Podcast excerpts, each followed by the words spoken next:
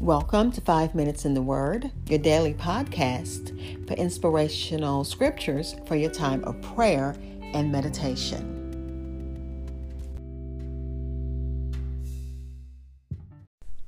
We're continuing Psalm number 147, looking at verses 7 through 11 in the New American Bible, Revised Edition. It reads Sing to the Lord with thanksgiving, with the lyre Make music to our God, who covers the heavens with clouds, provides rain for the earth, makes grass sprout on the mountains, who gives animals their food, and young ravens what they cry for. He takes no delight in the strength of horses, no pleasure in the runner's stride.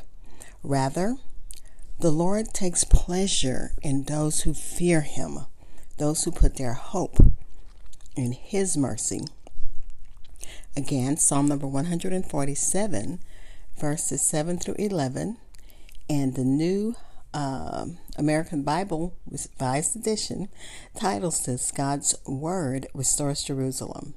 And it looks at praising the God of care and creation. This is a, a corporate praise psalm, and it looks at God's special relationship it intertwines his special relationship with Israel and his work in creating and sustaining the world. I'll be back. This is Hope Scott. I'm your host for Five Minutes in the Word. Thank you for listening to my daily podcast. You can continue to listen on anchor.fm but if you subscribe to my podcast on Spotify, Apple Podcast, TuneIn Radio, iHeartRadio, or any other major listening platform, you'll always know when a new episode is available. Thank you.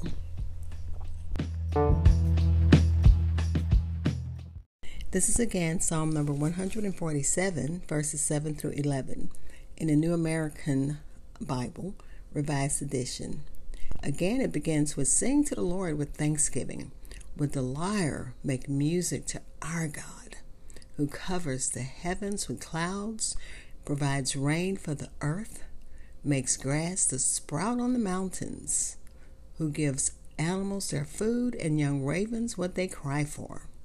And uh, the, the commentary says, as we think about God's majesty, in both heaven and earth, it should create a responsive praise in us.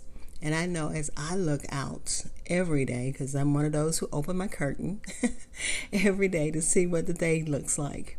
As I look out every day and look to see uh, the beautiful skies and the birds, and I feed birds to put bread and rice and things out there for them to eat. And I look at how beautiful they are, and the squirrels, because of course they're going to fight the birds for whatever you throw out there. And you can't help but look at how uh, God created a magnificent universe, a magnificent system that even if I don't feed the birds, He has them. And that's what this word says. Uh, when we think about how good God is and His majesty, it brings praise with song, with thanksgiving, and with music as we see God's power and His loving care come together in His works of nature as He brings rain, He makes grass to grow, and He uh, gives food to the animals. And we know that's true. And this is what I found so very uh, interesting.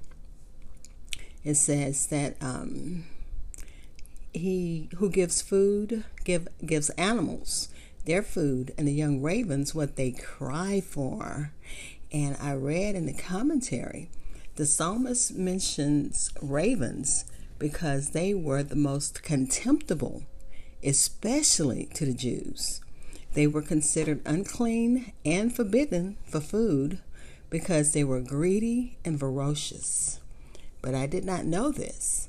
I did not know that ravens are forsaken by their mothers as soon as they can fly and are left to care for themselves. And guess, and of course, it's saying that God gives them what they cry for. He gives those uh, little ravens whose mothers have left them what they're crying for. He gives them food, He takes care of them. And if God can look after the birds, which is what Matthew says, it says, Look at the birds of the air. They neither sow nor reap, nor gather into barns, and yet your heavenly Father feeds them. Are you not more valuable than they? And that's what this psalm is pointing out. Just like God can number the stars and He can feed the ravens, aren't we more important? Aren't we more valuable than that? And then the psalm ends talking about horses. Let me read it. It says, He takes no delight in the strength of horses, nor pleasure in the run astride. Rather, the Lord takes pleasure in those who fear Him those who put their hope in His mercy. And uh, the commentary says that uh, the mention of horses probably uh, represent military strength. And it probably indicated the physical power of, of uh, warriors. And I wanted to close with this one thought, and this was also in the commentary. The Lord is sovereign over and concerned with all his creation not only the magnificent stars, but also lowly creatures on earth.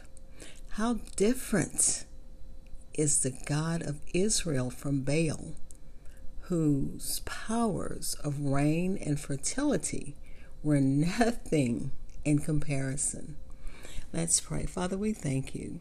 We thank you that uh, your word says that you take pleasure in those who fear you and those who put our hope, their hope in your mercy. Thank you, God, for your love. Thank you for your mercy. Thank you for your protection. Thank you for your provision. In the matchless name of Jesus, amen. Thank you for spending time in God's Word with me. Be blessed.